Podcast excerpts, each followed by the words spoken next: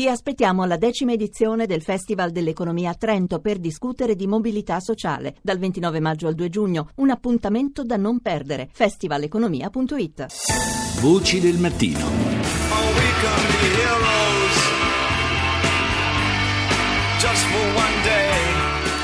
Ancora buongiorno da Paolo Salerno, puntata speciale oggi per eh, Voci del Mattino dedicata all'anniversario della strage di Capaci, 23 maggio 1992. La nostra trasmissione apre due giorni di programmazione nella quale Radio 1 darà molto spazio al ricordo di quei tragici eventi. Oggi pomeriggio, ad esempio, dalle 15.30 alle 16.30 Restate Scomodi andrà in onda proprio da Palermo.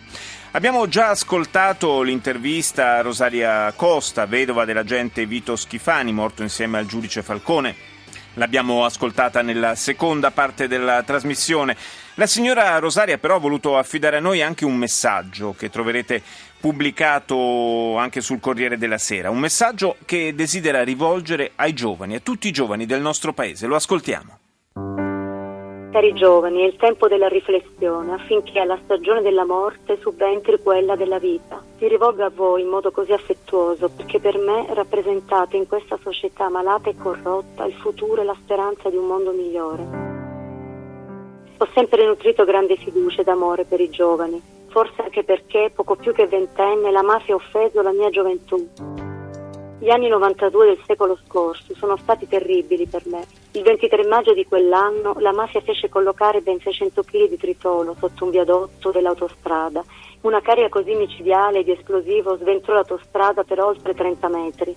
L'auto blindata sulla quale viaggiavano i tre agenti della scorta fu catapultata ad un centinaio di metri. Immediata la morte dei tre poliziotti, Vito Schifani e i due suoi due colleghi, Rocco Di Ciglia e Antonio Montinaro. È rimasta danneggiata anche l'auto che li seguiva, con a bordo il giudice e sua moglie Francesca Morvillo, anch'essa magistrato. Ambedue, gravemente feriti, morirono poco dopo nell'ospedale dove furono ricoverati. Io, giovanissima, rimasi con un bambino di quattro mesi da crescere, ed educare da sola. L'eco di questa orribile viltà giunse a tutto il mondo. Furono versate calde lacrime dai tantissimi che sentirono il bisogno anche virtuale di stringersi ai familiari dei caduti. Eppure in seguito, sta per questo attentato che per gli altri successivi non abbiamo avuto risposte esaurienti sulle indagini, sulle, sui mandanti e sugli esecutori materiali, solo mezze verità fatte anche di depistaggi e di poche certezze. Personalmente, in generale, queste risposte me le sono date ben presto, venendo a conoscenza di come tanti politici, rubando e lucrando alle spalle dei cittadini, avevano ridotto a terreno di razzia lo Stato e le sue istituzioni chi sono i mafiosi? Sono criminali, senza alcuna pietà, che ritengono di essere i padroni della vita e della morte, ma sono esseri infelici, che si nutrono di ingiustizie e del sangue di innocenti, spargendo lutto ed odio a piene mani. Se non pagano per i loro delitti e se non si pentono dei loro peccati, li attende un baratro senza fine. Non ho spirito di vendetta. È nel loro interesse, per il mio vita, lo Stato ha chiesto giustizia io li affido perdonandoli. Infatti ritengo che se nutriamo spirito di vendetta, non faremo altro che aggiungere barbarie a barbarie in una catena di orrori senza fine. Cari giovani, è il tempo della riflessione affinché la stagione della morte subentri quella della vita. Dobbiamo essere inamovibili nella lotta alla corruzione e alla criminalità, cominciando dalla famiglia e dalla scuola. In contrapposizione alla catena di orrori, tutti insieme possiamo formare una catena umana, inserendovi maglia per maglia, legalità, giustizia, amore per il prossimo e persino carità non dobbiamo perdere la speranza in un mondo migliore.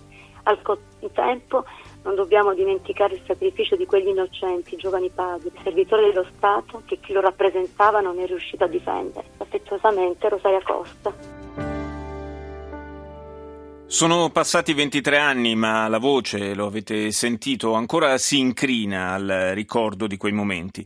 Io do il buongiorno a Carla Del Ponte, ex magistrato svizzero, membro attualmente della Commissione d'inchiesta delle Nazioni Unite sulla Siria. Buongiorno.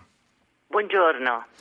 Carla Del Ponte ha conosciuto Falcone, ha collaborato con, con lui. In che tipo di indagine collaboravate?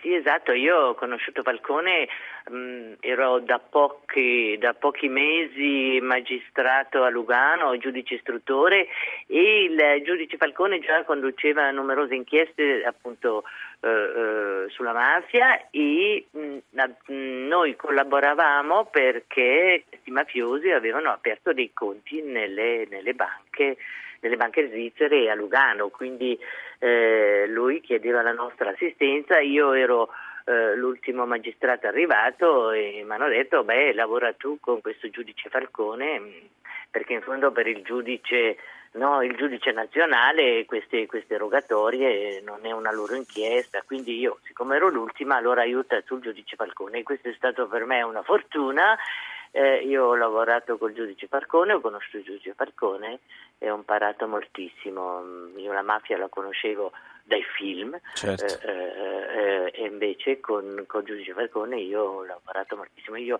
eh, bloccavo i conti bancari, quindi i soldi, il denaro illecito eh, dell'attività dei mafiosi e, e, e creavamo quindi grossi problemi a, ai mafiosi e questo, e questo era stata veramente una collaborazione ottima, quindi ricordiamo la Pizza Connection, uno dei, casi, uno dei casi più importanti. Tra l'altro erano un po' i primi tempi in cui si cominciava a comprendere e a mettere anche in atto insomma, il, la, la, riflessione che il, colpire la mafia, il modo più efficace di colpire la mafia era quello di colpirne eh, l'aspetto finanziario. Assolutamente, ricordiamoci che all'epoca non c'era nemmeno la legislazione antiriciclaggio, quindi è dai nostri, dai nostri casi col giudice Falcone che poi è emersa la necessità di una base legislativa.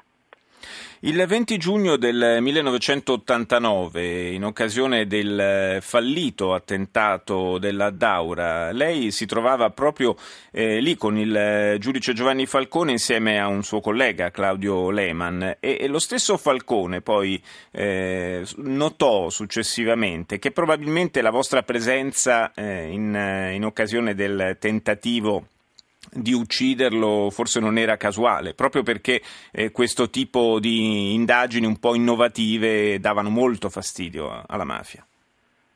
Sì, infatti, perché noi ehm, eravamo un atto obbligatorio quello di, di, scendere a Palermo a interrogare questi mafiosi perché avevamo bloccato diversi milioni di dollari qui a Lugano.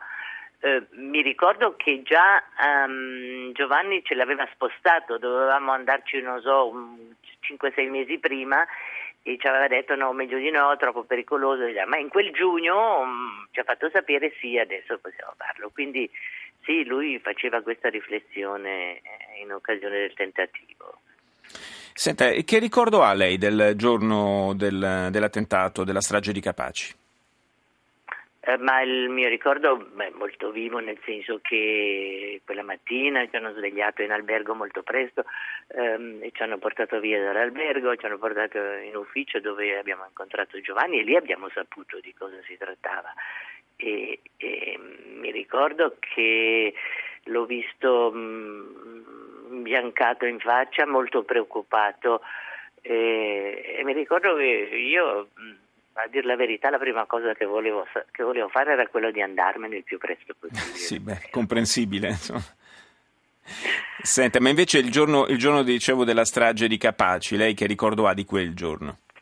E questo è un ricordo tristissimo, la strage di Capace, anche se Giovanni ci diceva sempre ma un giorno o l'altro succederà, eccetera, eccetera. Io per esempio non potevo man- mai salire in macchina con lui, ma in mm. una macchina uh, separata. Però naturalmente è stato, una, è stato, un giorno molto molto triste. E, molto triste per me è stato che non sono potuta andare al funerale perché per motivi di sicurezza mh, mm, in Svizzera non mi hanno, non mi hanno lasciato andare ma un, il ricordo rimane, è un ricordo vivissimo e tutti gli anni scendiamo a Palermo a commemorare eh, eh Giovanni. Senta, eh, senta eh, Cala del Ponte, eh, lei ha una eh, grande esperienza, cambiamo un pochino, un pochino, argomento, lei adesso è membro della commissione d'inchiesta ONU sulla Siria e, lo ricordo agli ascoltatori, ha una, un pregresso importante insomma, per quanto riguarda il Tribunale sui crimini di guerra nella ex Jugoslavia. che situazione come valuta questa situazione attualmente in Siria, anche alla luce appunto della, della sua esperienza di quell'altro terribile conflitto balcanico? Allora, la situazione attuale in Siria è una tragedia, è una, un caos nella tragedia, eh, è una situazione impossibile, la guerra continua, ehm, si commettono crimini di guerra, crimini contro l'umanità sia da una parte che dall'altra, non c'è nessun intervento uh, particolare soprattutto dal, dal, profilo giustizia. C'è questa commissione che noi facciamo, facciamo le inchieste, raccogliamo prove, ma non c'è nessun tribunale, nessun procuratore, nessuno, cioè in Siria attualmente è l'impunità totale. Um, non si sa dove, dove, si andrà a finire, stanno distruggendo uh, uh, lo Stato, stanno distruggendo la Siria, um, senza contare il numero delle vittime eh, i civili vittime e non c'è nessun intervento né politico né militare per far cessare questa barbarie. E, e io devo dire che trovo, trovo veramente uh, impossibile che dopo tutto quello che si è vissuto con l'ex Jugoslavia, con Ruanda e, e tanti, altri, tanti altri casi la, la comunità internazionale non riesca, non riesca, a porre fine a questi, a questi massacri eh, niente, noi la Commissione fa questo suo lavoro che deve fare, ma naturalmente la frustrazione è immensa e io non so mm, dove, dove si andrà. Un lavoro, un lavoro immagino che punta eh, evidentemente a poi tentare di fare un po' di giustizia a posteriori, se mai sarà possibile peraltro. Esattamente, noi raccogliamo tutte queste prove, le archiviamo e aspettiamo che ci sia un tribunale che se ne occupi, però da quello che si vede non c'è nessuna intenzione politica, nessuna volontà politica di, di procedere in tal senso, probabilmente ci sono altri altri interessi che impediscono che si possa invocare giustizia per le vittime. Io ringrazio Carla Del Ponte, ex magistrato svizzero, membro attualmente della commissione d'inchiesta ONU sulla Siria. Grazie di essere stata nostra ospite stamani. Buona giornata. Grazie a voi. Grazie. Oggi chiudiamo con qualche minuto d'anticipo per eh, lasciare spazio a un programma su una festività ebraica, ma prima di chiudere vi voglio ricordare la nostra pagina su Facebook e per il podcast l'indirizzo che è vocidelmattino.rai.it.